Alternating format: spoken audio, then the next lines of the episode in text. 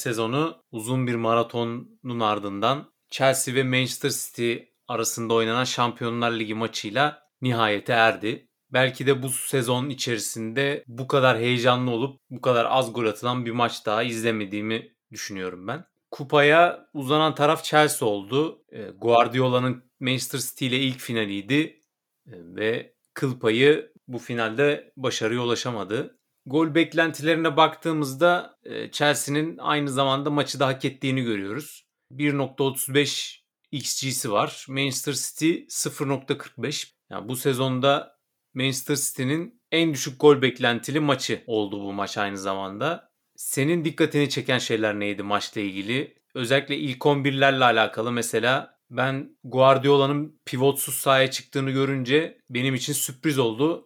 Oyuncu tercihleri hakkında ne dersin? Oyuncu tercihleri aslında yani benim beklediğim gibiydi. Ee, ama ben Forvet'te Gabriel Jesus veya Agüero olur diye düşünmüştüm. Ama bu sezon genelinde baktığımız zaman City'de hep bir sahte 9 gördük. İşte oraya zaman zaman maçta olduğu gibi Kevin De Bruyne, Phil Foden veya Sterling falan oynadı. Ee, o yüzden pek şaşırmadım. Ben Havertz'in oynamasına biraz şaşırdım Chelsea tarafında. Plus için bekliyordun. Yani yok tam kimi bekliyordum diye bir net bir şey söyleyemem ama Havertz hiç beklemiyordum. Ya ben Ciro oynar diye düşünmüştüm. Sen Pulisic'i mi tercih ederdin Ziyech'i mi Havertz'in yerine? Ben Ziyech'i daha tercih ederdim hmm. ya. Pas oyunu için. Çünkü oyuna girdikten sonra Pulisic etkili olamadı. İkinci yarıda oyuna dahil olmuştu. Hem de hem biraz topa sahip olmak için hem de pas oyunu için Hakim Ziyech'i daha, daha çok tercih ederdim. Onun dışında yanlış hatırlamıyorsam Real Madrid serisinde Reece James oynamamıştı. Reece James hamlesine de tamamen Sterling'e yani o bölgede Sterling oynadığı için ona üstünlük kurmak içindir diye düşünüyorum. Ki öyle de oldu zaten. Reece James bence maçın yıldızlarındandı. Çok iyi oynadı. Yani ilk kombiler hakkında bunları diyebilirim. Ya aslında birçok insan Rodri veya Fernandinho olsa bu takımda hani daha farklı olur muydu diye sordu. Yani sorgulanabilir bir şey bence de. Ama FA Cup'a baktığımızda da yani Federasyon Kupası'nın yarı finalinde de Rodri ile çıkmıştı.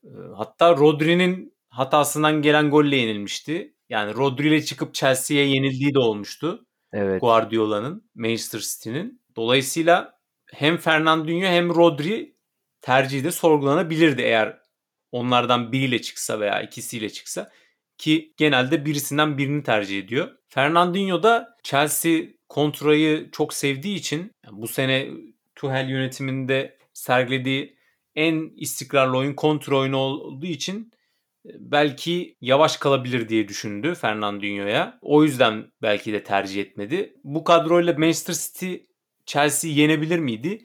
Yenebilirdi ama benim tahminlerimden biri eğer Chelsea ilk golü bulursa Manchester City'nin çok zorlanacağı yönündeydi. Nitekim öyle de oldu. Zaten Chelsea'nin ben ilk golü attıktan sonra yenildiği bir maç hatırlamıyorum Tuchel geldikten sonra bu sezonda. Adeta bir kaplumbağa gibi savunma yapıyorlar. Yani açması çok zor. Hatlar arasında neredeyse hiç mesafe yok. Yani hatların arasında bir oyuncunun konumlanıp hattı egale etmesi çok zor rakipte. Dolayısıyla Manchester City bu savunmayı hiç aşamadı ve ciddi gol pozisyonuna giremedi. Yani son vuruşu yapamadı. Evet tehlikeli cutback'ler geldi maç içerisinde. Beklerden ama sonunu getiremedi. Evet. Guardiola'nın oyun planı Şimdi Manchester City'ye baktığımızda, oyunculara baktığımızda daha doğrusu Manchester City'li oyunculara baktığımızda ilk defa bu Şampiyonlar Ligi finaline alışkın sahada bir tane oyuncu var. O da İlkay. Oyuncular maçın büyüklüğünün altında kaldı diyebilirim Manchester City'li oyuncular için. Ve maçın büyüklüğünün altında kaldı. Manchester City'de oyun anlamında çok karmaşık olduğu için, oyun Manchester City'nin oyun stili çok karmaşık olduğu için e, oyuncular tam adapte olamadılar maça. Ben açıkçası bunu gördüm. Ama Chelsea'de çok daha basit bir oyun anlayışı vardı. Bu da işe yaradı. Ki böyle de maçı kazandılar zaten. Chelsea yine alışla geldik dizilişleriyle sahaya çıktı.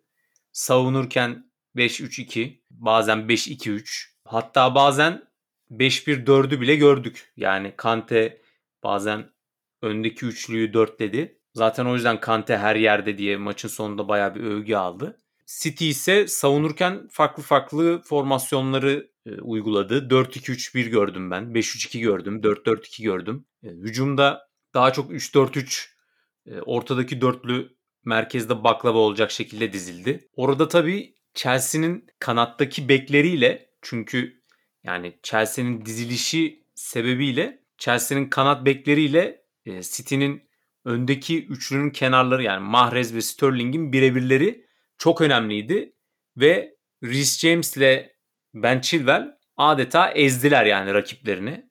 Yani Ben Chilwell Mahrez'e top aldırmadı. Reece James neredeyse hiç çalım yemedi Sterling'den ve kanatlarda Chelsea'nin bariz üstünlüğünü gördük. Onun dışında defansif anlamda e, Rüdiger ve Aspilicueta çok agresifti. Yani sık sık orta sahaya çıkıp e, sırtı dönük stil oyuncuların dengesini bozduğunu gördüm ben. Chelsea'nin bu sene yani Tuchel geldikten sonra edindiği uzun top başarısı zaten golü de öyle buldular. Yani o gol dakikasına kadar ilk yarının sonundaki City her ne kadar çok fazla pozisyon üretemese de aslında hiç fena performans sergilemiyordu. Yani topu bir o kalede görüyorduk, bir bu kalede görüyorduk. Karşılıklı kontroller şeklinde geçiyordu maç o dakikaya kadar. Ama iki takımda da baktığımızda Manchester City'de o makinanın işleyişini bozan bir dişli vardı bana göre. O da Zinchenko'ydu. Yani orada evet. gol dakikasına gelelim. Top Mendy'den çıkıyor sol kanada. Orada Walker, Mason Mount ve Ben Chilwell'le 2'ye 1 kalıyor. Şimdi 2'ye 1 kalınca da mecbur John Stones oraya yardıma gitmek zorunda. John Stones'un oraya yardıma gittiğini gördüğü an Zinchenko'nun Havertz'e iç taraftan yapışması lazımdı. Yani merkez tarafından. O golde, golde hatırlarsan Zinchenko dıştan koşuyor. Evet. O şekilde koşması biraz boş yani. Hı hı. Ve bu arada da o Havertz'in önündeki boşluğun sebebi de Timo Werner'in Ruben Diaz'ı alıp götürmesiydi. Timo Werner'in orada bir sahte koşusu da var. Yani orada Ruben Diaz Timo Werner'e çok fazla yanında gitti. Yani peşine çok fazla gitti. Ve Havertz önünde bir anda bir boşluk oluştu. Ki Havertz o koşuyu atmaya başladığında Zinchenko böyle uygun adım yürüyor gibiydi yani. Çok geç uyandı. Bildiğin uyudu orada Zinchenko. Evet. Orada Timo Werner'in de sahte koşusunu unutmamak lazım. Aslında o Stones'un adamı yani orada ama Stones Walker'a yardıma gittiği için e, orada Ruben Diaz koşmak zorunda kalıyor Werner'e. Evet. Tabii onun öncesinde bir de pasın ilk çıkış noktası var. Yani orada aslında belki de Fernandinho olsa, Rodri olsa onu önceden sezecek. E, o pası kesecek. Yani orada mesela İlkay'ın da biraz hatası var. Yani tehlikeyi sezememesi açısından. Tehlikeye dönüşmeden evet. belki kanada gidip engelleyebilirdi İlkay'da. İlkay'ın o pozisyonda baktığımızda biraz atıl kaldığını görüyoruz. Yani ikinci yarıda da Manchester City savunmasını aşamadı. Yani hani kaplumbağa örneğini vermiştim ya. Şimdi mesela bir kaplumbağayı bir yırtıcı nasıl içini açar mesela? Uzaktan yani çok yukarı bir yere çıkar mesela kartallar. Çok yükseğe çıkartır ve daha sonra kaplumbağayı bırakır kabuğu kırılsın diye. Yani Manchester City baktı olmuyor. Yani uzaktan şut da denemediler. Ya da çizgiye inmeden orta açabilirlerdi. Onu da çok tercih etmediler. Yani çok sabırlı oynadılar. Belki birkaç kez uzaktan şanslarını deneseler e, daha farklı olabilirdi. Tıpkı Leicester maçındaki gibi. En azından kilidi açma bakımından oyundaki dengeler değişebilirdi. Ama bunu yapmadılar. Chelsea'de e, bildiği tek numarayı yani tek oyunu oynadı. Çok iyi bir oyunu tabii ki oyun. Ve kazanmayı bildi. Ama yani burada aslında eli güçlü olan Guardiola. Yani bildiği takımını adapte ettiği birçok oyun var. E, Tuhel'in zamanı çok sınırlıydı geldikten sonra. Chelsea şu anda bir tane oyun biliyor. Dolayısıyla belki savunmayı bir tık daha geride kurabilirdi Manchester City. O kontrayı yememek adına. Evet. İkinci yarı ile ilgili ben ikinci yarıyı böyle bir ikiye ayırdım kendi içinde. 46-59 arası. Yani o dakikalarda benim için en dikkat çekici olay Kante'nin oyunu domine etmeye başlamasıydı. Yani zaten oyuna çok üstün bir şekilde başladı Kante. Böyle her şeyi doğru yaparak. Ama o dakikalarda ikinci yarıda 46-59 arası iyice oyunu domine etmeye başladı. Ya bir sekans dikkatimi çekti 49-52 arasında. Kante topa müdahale etti.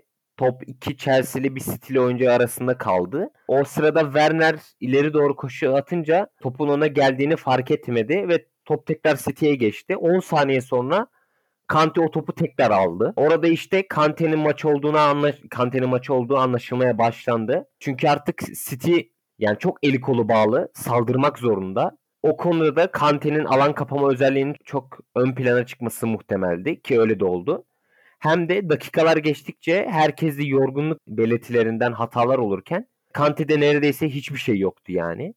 Ve 60. dakika olması lazım. Kevin De Bruyne sakatlandı. Ya ondan sonra ya bu kısmı böyle özetleyebilirim. Ondan sonra değişiklikler olmaya başladı 60'tan sonra. İlk önce Jesus girdi. Ardından Fernandinho. Chelsea'de de ilerleyen dakikalarda Pulisic öne girdi. Ve şunu gördüm. City ilk devredeki gibi işte Zinchenko'yu merkeze çekerek oynamayı bırakıp daha düz 4-3-3 oynamaya çalıştı. Ve bu şekilde Agüero oyuna girip diziliş değiştirene kadar sadece bir kere etkili oldular. Jorginho'nun bulunduğu bölgede bir pozisyona girdiler. Onun dışında etkili olamadılar. Chelsea'de de Pulisic öne girdikten sonra ileride top tutamadılar. Pulisic o konuda katkı veremedi. Son 30 dakikayı City iyi oynadı. Werner'in çıkması Chelsea adına çok iyi olamadı ama Kovacic oyuna girmesiyle en azından ileriye top çıkarmaya başladılar. Ve şunu da söylemek lazım. FA Cup'ta oynanan mücadelede Christensen çok kötüydü o maçta. Çok fazla hata yapmıştı ama bu maçta oyuna girdikten sonra bence hatasız oynadı ve o Thiago Silva'nın yokluğunu aratmadı. Evet ama aynı şeyi tabii Manchester City için söyleyemeyiz. İkinci yarının daha ortasına gelmeden Rüdiger'le Kevin De Bruyne çok kötü çarpıştılar. Tabii bundan zararlı çıkan Kevin De Bruyne oldu. Ben orada korktum hani bir kafa travması yaşayacak diye. Neyse ki bir kafa travması yaşamamış. Çünkü artık özellikle Avrupa'da bu konuda ciddi önlemler var. Ee, İngiltere başta olmak üzere. Ee, daha henüz bizde hani o tarz bir organizasyonu ben çok göremesem de İngiltere'de bu konuda antrenörler de çok ciddi şekilde eğitiliyor. Misal diyor ki İngiltere Futbol Federasyonu bir oyuncu kafaya darbe aldığı an sen en küçük bir şüphede oyuncuyu çıkartman gerekiyor. Yani bu şekilde futbolcu sağlığını ön plana alıyorlar. Ama tabii uzun vadede yine hem finalde belki de son dakikalarda yani o sihirli değneğe Kevin De Bruyne'nin sihirli değneğine daha çok ihtiyacı oldu. Manchester City'nin ve faydalanamadı hem de daha sonrası için Kevin De Bruyne'nin hem burnu kırılmış, çatlamış hem de elmacık kemiği çatlamış diye okudum ben. Yani bayağı darbe almış aslında. Dolayısıyla bunun da ya bu durumun da Manchester City'yi çok etkilediğini düşünüyorum ben. İkinci yarıda bir de Chelsea'nin Manchester City gibi bir formasyon değişikliği vardı. Defansı artık sanki sabit olarak beşlediler. Yani 5-3-2 gibi. Atak yaparken 3-5-2 ama çok fazla zaten e, atak yapmadılar. Tabii Pulisic'de buldukları birkaç kontrol atak var. Orada hatta dakika 72'deki pozisyonda Pulisic karşı karşıyayı kaçırmasa e, çok daha rahat bir maç olabilirdi Chelsea için. Zinchenko herhalde biraz e, azar yemiş devre arasında Guardiola'dan ya da güzel bir motivasyon konuşması ikisinden biri. Daha derli toplu çıktı ama son dakikalarda yani uzatmalara girilirken hatalı bir pas tercihi yaptı. Orada çok vakit kaybettirdi City'ye. Tam belki de böyle City'nin hızlanıp böyle uzatmalarda gol bulacağı zamanda topu Chelsea'ye verdi adeta Zinchenko. Yani ben Guardiola olsam herhalde Zinchenko'ya çok öfkelenirdim bu maç. Defansif olarak da Chelsea'yi gerçekten çok tebrik etmek lazım. Tuhel'i de öyle. Peki maçtan sonra Kante'nin maçın adamı ödülü almasına ne diyorsun? Yani aslında maçta en fazla defansif aksiyon yapan da Jorginho. Ama tabii daha fazla koşan Kante olduğu için biraz göz önünde oldu gibi. Yani bence Kante hak etti çünkü her yerdeydi yani. O ikinci yarıda anlattığım sekans bile yani neden ödülü hak ettiğinin göstergesi olabilir yani. Bir müdahaleyi yapıp ardından tekrar aynı müdahale için koşup tekrar aynı müdahaleyi yapmak çok güç ister yani. Ki maçın sonunda da yani bence tek yorgunluk belirtisi göstermeyen Kante'ydi. Yani bir maç olsa belki onu da oynayabilirdi yani. Öyle bir hali vardı. Ödülü almasını sevindim ki bence hak ederek. Yani hak etti. Evet. Maçın adam ödülünü. Ya, tabii hak etti. Ama mesela Rhys James'e veya Ben Chilwell'e verseler ya da Mason Mount'a verseler o ödülü de ben çok şaşırmazdım. Çünkü Mason Mount da özellikle hücumunda çok kritikti. Yani Chelsea Mason Mount'u sahanın herhangi bir bölgesinin neresinde olursa olsun bir sayısal üstünlüğe ihtiyaç varsa orada Mason Mount'u görüyoruz. Sürekli böyle tek paslar, verkaçlar, alan açıyor aynı zamanda e, kendi oyunuyla beraber. Onun da rolü çok kritikti ama tabii en ağır yükü çeken Kante oldu diyebiliriz. E, maçtan sonra Zuma'nın paylaştığı bir fotoğraf vardı. Böyle Kante'yi kucağına almış gidiyor. Bu adama iyi bakacağım diye altına da açıklama yazmıştı. Herhalde e, Kante'nin Chelsea için önemini anlatan bir fotoğraf oldu o. Sen gördün mü o fotoğrafı? Onu da gördüm. Şeyi de gördüm. Yanlış hatırlamıyorsam Şampiyonlar Ligi'nin resmi sayfası paylaşmıştı Twitter'da. Reece James ve Phil Foden'ın altyapıdaki maçtaki halleriyle Şampiyonlar Ligi'ndeki böyle omuz omuza halleri var böyle. Bu da o iki fotoğrafta e, işte her ne kadar finansal açıdan çok büyük camialar olsa da altyapıya önem verdiklerinin göstergesidir. Tabii bir de oynamayanlardan da yani sezon içinde oynayanlar da var. Billy Gilmore olsun, Evet. Hudson Odoi olsun Chelsea Akademisi'nde yetişen. Mason Mount da aynı şekilde. O da altyapıdan. Türkiye'de bir takım bu seviyede yarışsa akademisinde kaç oyuncu olur kadrosunda ben yani benim için soru işareti. İki tanesinin ilk 11'de olma olasılığı ne? O daha büyük bir soru işareti. Demek ki altyapıya yani akademiye yatırım yapmanın bunun gibi faydaları olabiliyormuş. Evet. Bir de şey çok hoşuma gitti. Maçtan sonra oyuncularla, menajerlerle teker teker tabii röportaj yaptılar. Şu dikkatimi çekti. Kante konuşurken hiç ben demiyor. Yani spiker söylüyor işte ya çok iyi performans sergiledin ne diyeceksin? Kendi performansın için ne diyeceksin? Ödül aldın ne diyeceksin diye soruyor. Hep bizle başlıyor cümlelerine yani. Takım böyleydi, biz şöyle yaptık, biz böyle yaptık, çok mutluyum falan diyor. Yani böyle takım oyuncusu olmasını karakteriyle de belli etmesi e, bence çok önemli. Kesinlikle. Guardiola da maçtan sonra çok fantastik bir sezon geçirdiklerini söyledi. Yani değişiklikleri de tamamen golü bulmak için yaptığını söyledi. Yani baktığın zaman aslında çok da haksız sayılmaz. Yani iki kupayla bitirmek bir sezonu hiç fena değil. Tuhel de bir final kaybetti Leicester City'ye. Ama diğer finali kazandı. Yani daha da önemli olan finali kazanmayı başardı.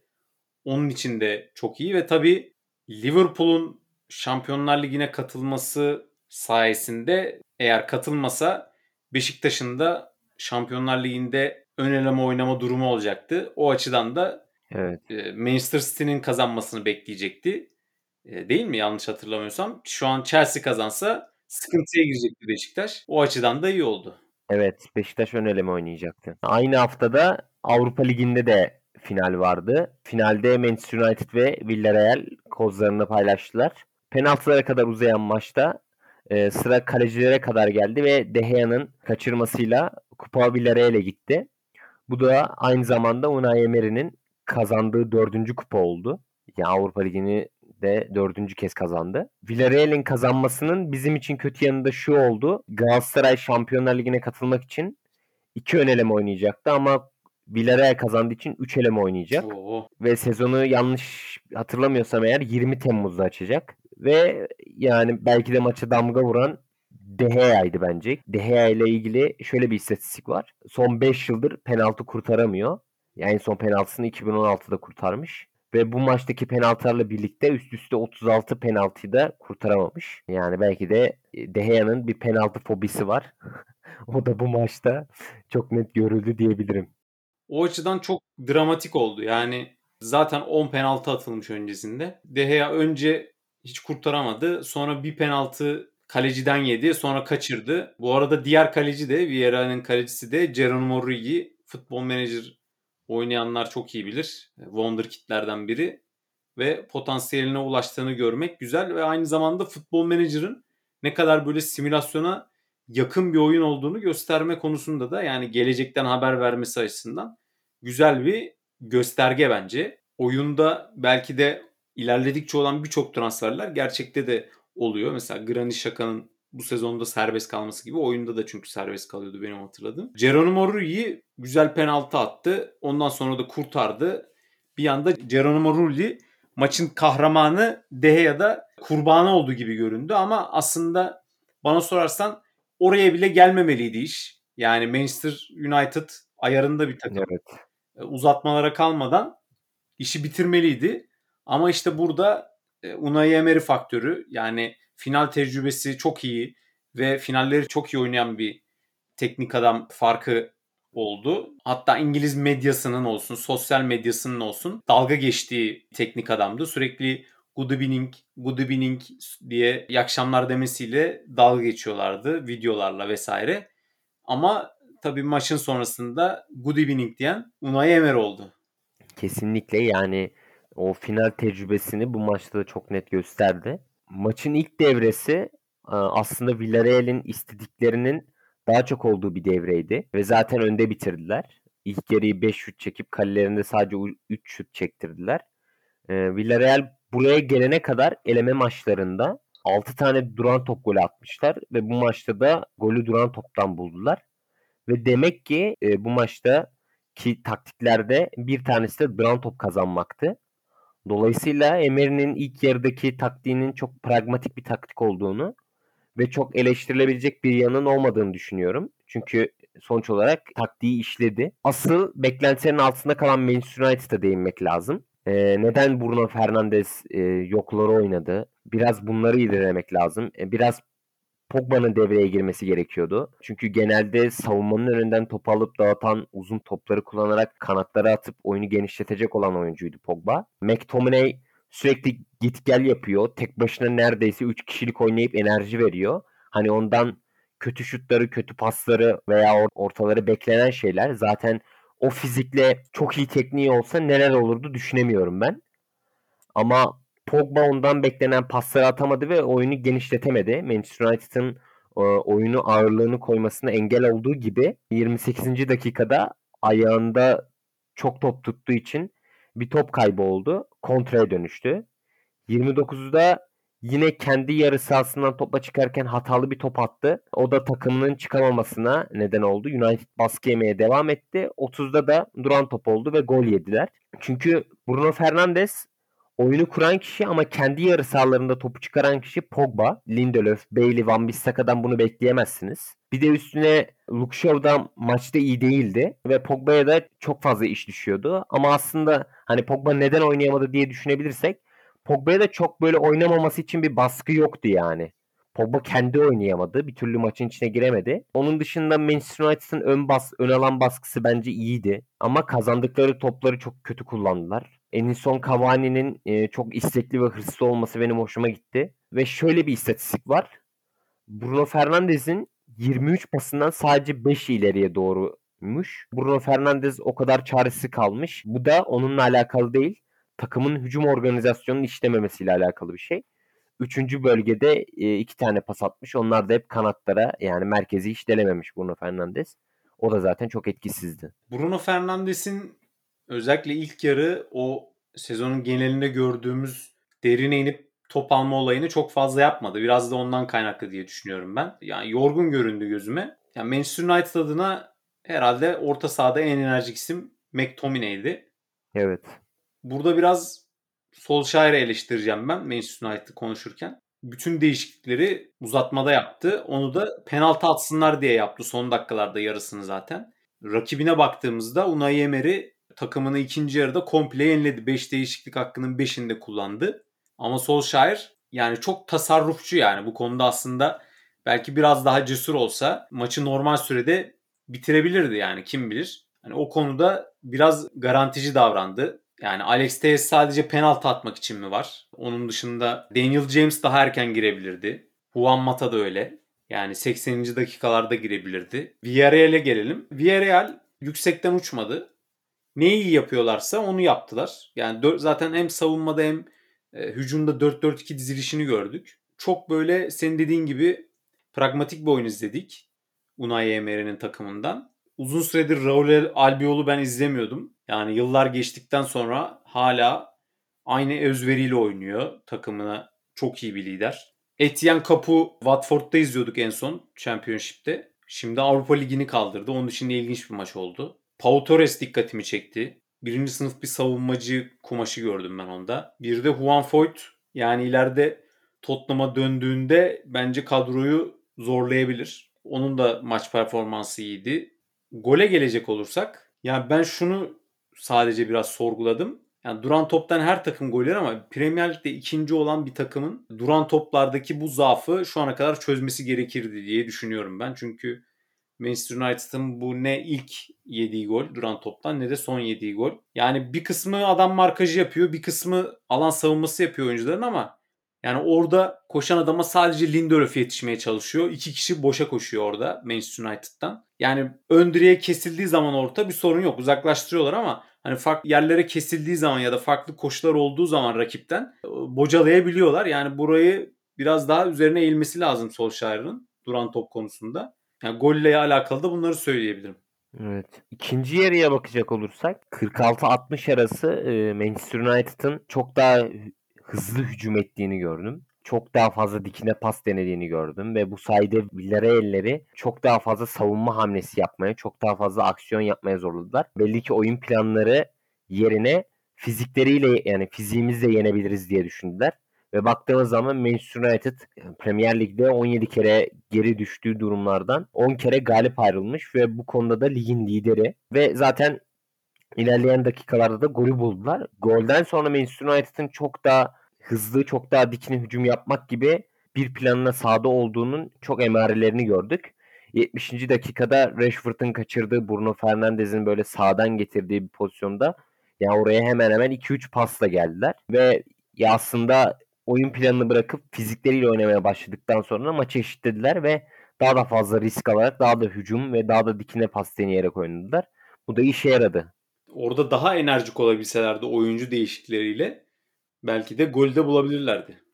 Evet katılıyorum sana. Ya bir de yani hani sen de dedin bu takımda işte Alex Teles sadece penaltı atmak için mi var diye. Yani madem işte De Gea'nın böyle bir penaltı konusundaki böyle bir sıkıntısı var. Benim aklıma şey gelmişti. Yanlış hatırlamıyorsam hangi turnuva olduğunu hatırlamıyorum ama Hollanda'nın bir turnuvada böyle 120 dakika kalede Silesen oynamıştı. 120'den sonra penaltılara gittiğinde kaleye Tim Krul geçmişti. Penaltılarda daha iyi diye. Solskjaer böyle bir şey yapabilirdi yani. Sonuç olarak Dejan'ın bu, bu maçta ortaya çıkmış bir şey değil. Hani 120 dakika Deha oynayıp kaleye belki Henderson geçse böyle olmayabilirdi yani. Maç madem buraya kadar uzadı. Evet. Chelsea'nin de öyle bir maçı vardı. Caballero geçmişti kaleye. Kepa çıkmıştı. Evet. O da maçın kahramanı olmuştu. Evet. Yani Manchester United'ın belki de City gibi, Chelsea gibi tecrübeli bir kaleci alması lazım. Hani bu penaltılarda veya acil durumlarda oyuna girecek. Hani 30 yaşını geçmiş ve ekonomik olan hani maliyet açısından bir kaleci alırsa belki de bu tarz durumlarda kriz yönetimini daha iyi yapar. Kesinlikle. Peki sence mücadele olarak finale yakışır bir maç oldu mu? Yani çok seyir zevki olmayan bir maç gibi geldi bana. Biraz öyleydi. Ben daha böyle daha gollü en azından topu işte bir o kalede bir o kalede görürüz diye böyle tahmin etmiştim. Özellikle Manchester United'ın oyunu daha domine edeceğini tahmin etmiştim. Heyecan dorukta sonuç olarak Avrupa Ligi finali yani biraz heyecanın dorukta olması gerekiyor. Ama beklentilerin altında kalan bir final oldu bence. Ya Alex Ferguson gibi bir ikon yani bundan belki bir buçuk iki sene önce ölümden döndü yani komadan döndü iyileşti tekrar aktif hayatta yer almaya başladı ve sizi motive etmeye gelmiş yani kendini oyuncuların yerine koy. Otele kadar geldi yani motive etti oyuncuları ama biraz o Sir Alex Ferguson zamanındaki Manchester United ruhundan uzak oynadılar bana sorarsan. Evet kesinlikle. Yani gerçek Manchester United e, ya adına yakışır bir şekilde oynamadı. Yani o dönemdeki ruhtan son zamanlardaki Manchester United'a baktığın zaman o, o dönemki ruhtan eser yok bu iki maçı konuşmuşken de UEFA'nın düzenlediği iki maçı konuşmuşken de UEFA'nın yeni uygulamaya koyduğu yani önümüzdeki seneden itibaren aktif olacak deplasman golü kuralının kaldırılmasını konuşalım diyorum ben biraz. Yani 9 Temmuz'a kadar UEFA İcra Kurulu'nun kararı bozma yetkisi var. O yetkiyi kullanmazsa seneye bu kural geçerli olacak. Nasıl etkiler sence? Ne dersin bu kural için? Bu kural hem benim için yani benim düşüncem hem de e, bence çoğu teknik adam için de böyledir diye düşünüyorum ben. Biraz haksızlık gibi. Yani işte aslında takım yeniyor ama deplasmanda maç 2-1 yeniyor bir takım ama deplasman golü attığı için yenik duruma düşüyor. Bence çok büyük haksızlık. Yani belli başlı bir kesim Hani şöyle de bir umudu var işte ilk maç yenildik deplasmanda yeneriz umudunun deplasmanda bir gol atar yeneriz umudunun kaybolmasına neden olacak. Bence getirilmesi gereken bir kuraldı çünkü ya adaletsiz bir durum bence bu. En azından daha adaletli olur diye düşünüyorum bu kural kaldırıldıktan sonra. Dramatik açıdan biraz kötü oldu bence. Barcelona'nın, Liverpool'un hani epik geri dönüşlerini izledik. Deplasman golüne rağmen. Şimdi deplasman golü kaldırıldığında bu destanların hani anlatılabilirliği belki bir tık daha düşük olacak. Hani e, insanı etkileme gücü diyeyim. Bu kararın bana göre bu sezon uygulanması gerekiyordu. Yani çünkü seyirci faktörü varken hani deplasman kuralının olması belki de iyi bir şey. Çünkü ev sahibinin bir gücü var. O da taraftar. Ve siz ona rağmen bir gol atıyorsanız onun küçük bir ödüllendirmesini yapıyor sistem. Yani bu açıklanabilir bu şekilde belki. Ama bu yıl mesela deplasman golü geçerliydi ve PSG Bayern'i bu şekilde eledi. Yani seyircisiz iki maçta averajla PSG çıktı turu. Yani ilk maç PSG deplasmanda 3-2 yendi. İkinci maç Bayern e, deplasmanda 1-0 yendi. Taraftar olmayan maçta deplasman golünün mantığını ben anlamadım mesela bu sezon. Yani evet. Juventus Porto maçında da aynısı oldu. İlk 16 eşleşmelerini hatırlarsan ilk maçta deplasmanda 2-1 yenildi Juventus Porto'ya. İkinci maçta 3-2 yenmesine rağmen kendi evinde 2 gol yendi, yediği için elendi mesela. Yani seyircinin olmadığı maçta deplasman golünü uygulamayıp seyirciler yavaş yavaş stadyumlara döndüğü zaman bunu kaldırmanın mantığını sorgulanabilir bulduk ben açıkçası. Yani sana katılıyorum. Sorgulanabilir ama yani dediğim gibi bir hem iyi yanı var hem de böyle bir adaletsizlik gibi oluyor. Yani aslında takım yeniyor ama deplasman golü sayıldığı için yenik duruma düşüyor. Yani ama dediğin senin dediğin gibi de belki bu sene uygulanabilirdi. Sonuç olarak pandemi süreci taraftarlar da yok. Evet. Peki yani bundan sonra eşleşmelerin heyecanını nasıl etkiler bu kuralın kaldırılması? Yani hani heyecan düşer mi sence? Her takım bence kendi sahasındayken daha fazla asılır. Hani çünkü işte kendi sahamızda yenildik ama deplasmanda hani gol atarsak eleniriz. Orada, orada daha fazla işte daha fazla odaklanıp daha fazla gol atma isteği oluyor ama bu sefer bence herkes kendi sahasındayken daha fazla etkili oynayabilir. Hani bir de o hani artık o golün verdiği artık o deplasman golü de sayılmadığı için ev sahibi olan takım artık daha fazla odaklanıp kendi sahasında daha fazla gol atmak isteyecektir diye düşünüyorum. Ama rekabet konusunda ben azaltacağını düşünmüyorum. Bence arttırabilir. E, transfer sezonu da yeni başlıyor. Süper Lig'in en hızlı takımı bu konuda Trabzonspor çıktı ve sansasyonel transfer yaptı. Hatta bunun bir tanesi bayağı sansasyonel. Cervinho Trabzonspor'a transfer oldu. Çok önemli bir kariyer. Çok önemli bir futbolcu. Çok ciddi başarıları var. Geçen hafta konuştuğumuz Lille'in efsanevi şampiyonluğunun 10 sene önceki aynı efsanevi şampiyonluğun mimarlıklarından bir tanesi Cervinho. Musa Sow, Cervinho, Eden Hazard'lı kadrodan. Milli takım düzeyinde de başarısı var. Afrika Kupası'nı aldılar 2015 yılında. Hem Filiz halinde hem de Fransa'da sezonun oyuncusu seçildiği yıllar var. Ama tabii soru işaretleri de olmayan bir oyuncu değil. Ne dersin bu transfer için? Nasıl yorumlarsın? Yani Roma'dan ayrılıp Çin'e gittikten sonra Çin'den tekrar Avrupa'ya dönüp İtalya'da Parma'nın formasını giymişti. E, Parma'ya ilk geldiği sezon çok etkili oynamıştı. Yani 30 maça çıkıp 11 gol 2 asist. Yani Çin'den dönüp öyle performans sergilemek bence etkili. Son sezonunda ise 27 maça çıkıp bunların 25 tanesi ilk 11. 5 gol 1 asistlik performansı var. Çin'den geldikten sonra böyle bir performans göstermesi onu sadece parayı düşünen bir futbolcu olmadığını bence gösteriyor yani. Hani sadece hani yatmaya evet. gelmiş derler ya öyle bir oyuncu değil. Ben onu anlıyorum buradan. Hı hı. Evet. Kesinlikle. Belki son sezonu o kadar etkili değil ama Parma'nın önemli bir parçasıydı. Takımdaki önemli oyunculardan bir tanesiydi. 34 yaşında yani Trabzonspor'da bence iş yapabilecek bir oyuncu. İkinci bir Vakayeme etkisi yaratabilir. İsterse Vakayeme ile değişerek oynayabilir. İsterse Cervinho sağ kanatta da oynayabilir. Yani ikisi birlikte de oynayabilir. Yani yaşına göre her ne kadar gençken ki süresi olmasa da bence yaşına göre hala süratli bir oyuncu. Belki işte tek bu lig, ligimize göre tek e, sıkıntılı düşünebileceğim özelliği belki fizik kapasitesi olabilir. Çünkü bizim ligimiz çok fiziğe, temasa dayanan bir oyun oynanıyor ligimizde. Belki o biraz soru işareti olarak kafamda. Ama onun dışında zaten kariyerini ve işte tekniğini konuşmaya gerek yok yani. Premier Lig'de kaç sene Arsenal forması giydi. Ki ben Premier Lig'de oynayıp da bizim ligimizde kötü performans sergileyen bir futbolcu hatırlamıyorum. Bilmiyorum sen hatırlıyor musun? Danny Drinkwater olabilir. Yani o da çok fazla oynamadığı için. Ya belki de oynasa o da kötü performans sergilemeyecekti. Bir de o ara transferde de geldi. Yani belki takıma da alışamamış olabilir. Ama onun dışında yani pek bir isim söyleyemeyiz Premier Lig'den gelip ligde başarısız olan. Çoğu tuttu. Evet çoğu tuttu. Cervinho ligde ikinci baharını yaşayabilir diyorum ben Trabzonspor'la. Bu dediğin gayet mümkün. Cervinho'nun geçmişine baktığımızda benim ilk dikkatimi çeken şey Drogba ile hemşeri olmaları. İkisi de aynı kasabada doğmuş. Genelde baktığımızda böyle hani Afrika kökenli futbolcular yani Fransa doğumlu oluyor. Ama Drogba ile mesela Cervinho gerçekten Filiz halinde doğma, büyüme, yetişme futbolcular. Ve orada bayağı ayakkabıları bile yok yani.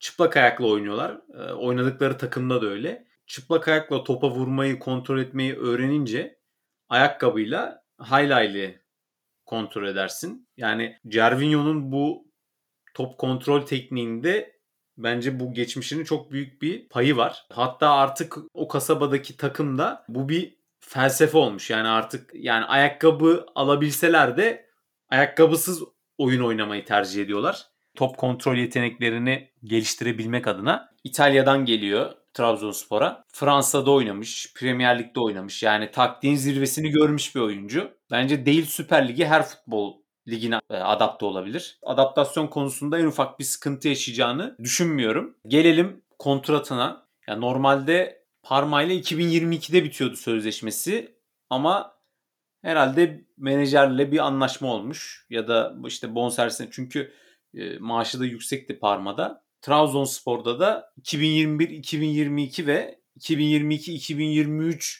sezonları için 1.5 milyon euro garanti ücreti olacak Cervinho'nun. Yani her ne kadar yine yüksek olsa da şu anki ekonomiye göre e, yine eski Türkiye'ye gelen futbolcu maaşını düşündüğümüzde düşük bir ücret diyebiliriz. Tabii de 650 milyon her sene imza parası var.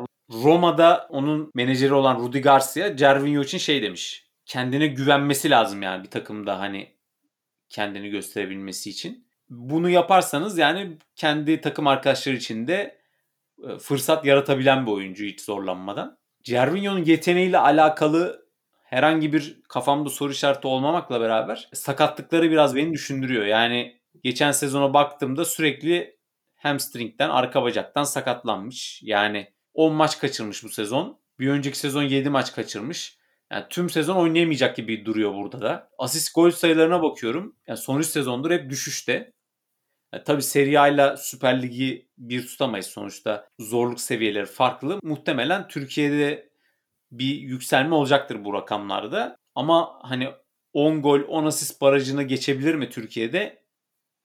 Biraz şüphelerim var. Pas tercihlerine bakıyorum. Yani genelde kısa pas tercih ediyor. Ters ayaklı bir oyuncu zaten hani içe çekip vurmayı seviyor. Tabi Trabzonspor muhtemelen yani Abdullah Avcı'nın kafasında hani iki kanatta da oynayabilmesini düşünerek e, Cervinho tercihini yapmıştır diye düşünüyorum. Oraya bir de hani belki Ekuban iyi bir fiyata satılırsa hani Ekuban'ın yerinde belki de sağda tercih edilecek. Belki Envakayeme satılacak bilemiyoruz. Ama Envakiyeme'den Ekuban'dan birinin ikisinden biri gidecekmiş gibi geliyor bana. Yani onların yerine alınmış bir oyuncu gibi geliyor. Maç başına 2.58 şuta dönüşen aksiyonu var. Hiç fena değil. Yani kesinlikle üretken bir oyuncu. Ama hani tabii ortalamanın çok üzerinde diyemeyiz. Tabii bu son sezon rakamı. Bu sezon geldiğinde nasıl bir performans gösterecek? Onu göreceğiz. Ama bence Trabzonspor için sakatlıkları eğer e, bir kenara koyarsak en çok sorun yaratacağı konu defansif aksiyonları olacak Cervinho'nun. Yani özellikle iyi kontraya çıkan takımlar karşısında defansa yardıma gelmemesi. Çünkü öyle bir oyuncu değil yapı olarak. Komple bir oyuncu değil Cervinho. Oyunun hücum tarafında çok etkili tabii ki. Onu anlatmaya bile gerek yok. Ama defansif oyun açısından hani bir Ekuban ya da Mbakame yardımı görmeyeceğiz. Yani hava toplarında da yok. Orada da e, Trabzonspor'a katkı veremeyecek.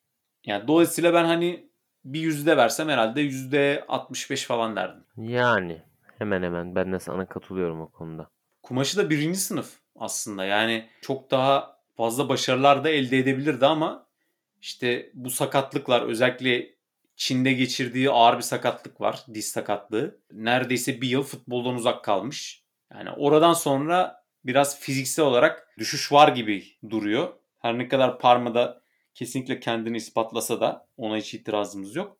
Ama şimdi zaten oyunu fiziksel olan bir oyuncu olduğu için hani bu fizikselliği ne kadar koruyabilir Trabzonspor'da? Koruyamazsa futbolundaki futboluyla Trabzonspor'a ne kadar katkı sağlayabilir? Bu konuda biraz şüpheciyim ben. Kesinlikle ki zaten hani bizim ligimizde de yani en belirgin belki de ligimize en belirgin anlatan terim yani daha çok fiziksel özellikli bir lig olması. Yani temasa dayalı. Belki bu açıdan biraz Cervinho sıkıntı yaratabilir Trabzonspor için. Onun dışında yani dediğim daha önce dediğim gibi tekniğine ve geçmişinde yani hiç konuşulmayacak bir isim. Yani hiç şüphe olmasın o konuda ama fiziğe dayalı bir lig olduğumuz için ve sakatlık geçmişinde göz önünde bulundurursak hani belki de işte bu temasa dayalı oyundan dolayı biraz fazla maç kaçırabilir. Sakatlıkları tekrar yüksedebilir. Bunları da göz önünde bulundurmak lazım. Evet ama hani olur da Ekuban ve Envakayeme satılmazsa ve sezona bu şekilde başlanırsa direkt Cervinho'yu ilk 11'e koyarak da o ikisinden birini küstürmemesi lazım bence. Çünkü Trabzonspor'un en formda oyuncuları yani Ekuban'la Envakayeme. Sen ne düşünüyorsun? Hani veya Cervinho sence solda mı yer bulur Envakayeme ile karşılaştığında yoksa Ekuban'la karşılaştığında sağda mı yer bulur? Ee, sen ne düşünüyorsun? Eğer Ekuban'la Envakayeme satılmazsa ne olur? Ya satılmazsa ben senin dediğine katılıyorum. Yani işte Cervinho geldi diye direkt ilk 11'e konulmamalı. Ama e, Cervinho bence daha çok solda daha etkili olabilir diye düşünüyorum. Çünkü bir de hani sağa koyarsanız orada hem Ekuban oynuyor hem Abdülkadir Ömür var. Hem Yusuf Sarı var. Yani orada belki de alternatif çok fazla var. Daha çok Cervinho Mbakeme ile değişerek oynar diye düşünüyorum. Eğer Ekuban ve Mbakeme satılmazsa. Orta özelliği de birinci sınıf olmayan bir oyuncu. Daha çok kanat forvet tarzında oynayan bir oyuncu. İçeri girmeyi seven, zaten ters ayaklı bir oyuncu. Onun dışında hani eğer Vakayeme ve Ekuban satılmazsa çok iyi bir kanat rotasyonu olur bence Trabzonspor'un ki hani bu dönem baktığımızda da Trabzon'un sıkıntıları da aslında buydu yani Vakayeme'nin e, Abdülkadir Ömür sakatlanmasaydı Ekuba'nın bir yedeği vardı. Hatta e, Ekuba'nın bir yedeği aslında şöyle e, Abdülkadir Ömür sakatlanmasa Ekuban böyle daha çok 10 numara gibi Bakasetas gelmeden önce daha çok 10 numara sahte 9 gibi oynuyordu. Bakasetas geldikten sonra Ekuban sağa geçti. Şimdi her ikisi de satılmazsa orada bir bir nevi bir bolluk oluşacak. Bu da Trabzonspor'un e, elini güçlendirir. Yani çünkü bu sene baktığımız zaman Trabzonspor'un en fazla sıkıntı çektiği konu rotasyona girecek oyuncu pek fazla olmamasıydı. Eğer ikisi de satılmayacaksa Cervinho'nun rotasyonda bulunması çok önemli. İşte zaman zaman işte Vakayeme eğer orada ilk 11 oynayacaksa o yorulduğunda direkt Cervinho orada oynayabilir veya ikisi değişerek oynayabilir. Maçın sonlarına doğru oyunu değiştirebilen bir oyuncu gibi Cervinho oyuna girebilir veya Vakayeme oyuna girebilir.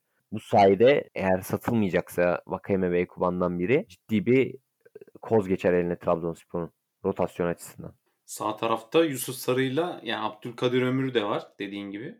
Belki de Yusuf Sarı gönderilecek. Şu anda bir bilgimiz yok ama yani oradaki kimin gideceği de tabii önemli yani. O yüzden şu anda biraz erken yani onu konuşmak için ama tabii Trabzonspor için şu anda öncelikli transfer yani belki de en çok para harcanması gereken transfer mevkisi de bana göre orta sahada orta sahanın ortası olmalı yani. iyi bir iki yönlü orta saha veya bir çok iyi bir defansif orta saha almaları gerekiyor. Yani e, Berat varken bence gerek yok. Çünkü Berat geldikten sonra Trabzonspor Ama Berat orada tek şu anda. Orta saha için e, bir defansif orta saha alırsanız yani 6 numara oynayabilecek bir oyuncu alırsanız Berat'ı bu sefer daha az kullanabilirsiniz ki hani ikisi de ikisi birlikte oynarsa da bu sefer e, hücum konusunda eksilebilirsiniz. Bence orada gerekli transfer senin söylediğin gibi de oyunu iki yönlü oynayabilen bir transfer oraya cuk diye oturabilir. Onun dışında da elde bulunan tek forvet Canini. Oraya ki çünkü Afobe de e, kiralıktı. O gitti. Oraya belki de Canini'yi yedekleyebilecek iyi bir golcü alınabilir. Veya direkt Canini ilk 11'de olur. Yedek bir oyuncu olabilir. Bence Trabzonspor'un ilk tercihi senin söylediğin gibi orta saha onun dışında da forvettir diye düşünüyorum. Ya bana göre de aslında o 8 numarayı Berat çok iyi evrilebilir ya. 8 numara pozisyonuna. Yani onda o yetenek var. Özellikle pasörlüğünden dolayı hem de atletik bir oyuncu. Tabi burada biraz şey önemli. Piyasadaki durum ne? Ne fırsatlar çıkacak Trabzonspor'un e, scoutlarının veya transfer komitesinin önüne? Hangi fırsatlar? Belki çok iyi bir e, 8 numara çıkar. Direkt alırlar hiç düşünmeden. Ama çok iyi bir 6 numara çıkarsa bence onu kaçırmamak lazım. Çünkü bence e, oyunun iki yönlü oynama konusunda Berat'ta o yetenek de var. O yüzden ben zaten Berat çok beğendiğim bir oyuncu. İki rolde de tıpkı Ozan Tufan gibi oynayabilecek bir oyuncu. Biraz işte kendine güvenmesi gerekiyor ama. Yani evet dediğin gibi olabilir. Nasıl işte Galatasaray'da Taylan Antalyalı daha çok ofansif yönleriyle bilinen bir 8 numarayken takıma 6 numara transferinin yapılmaması üzerine içinden bir anda çok iyi top kesme özelliği olan, çok iyi işte müdahale becerisi olabilen bir 6 numara çıktı. Senin dediğin gibi Berat'ın içinden de oyunu iki yönlü oynayabilen bir 8 numara çıkabilir. Neden olmasın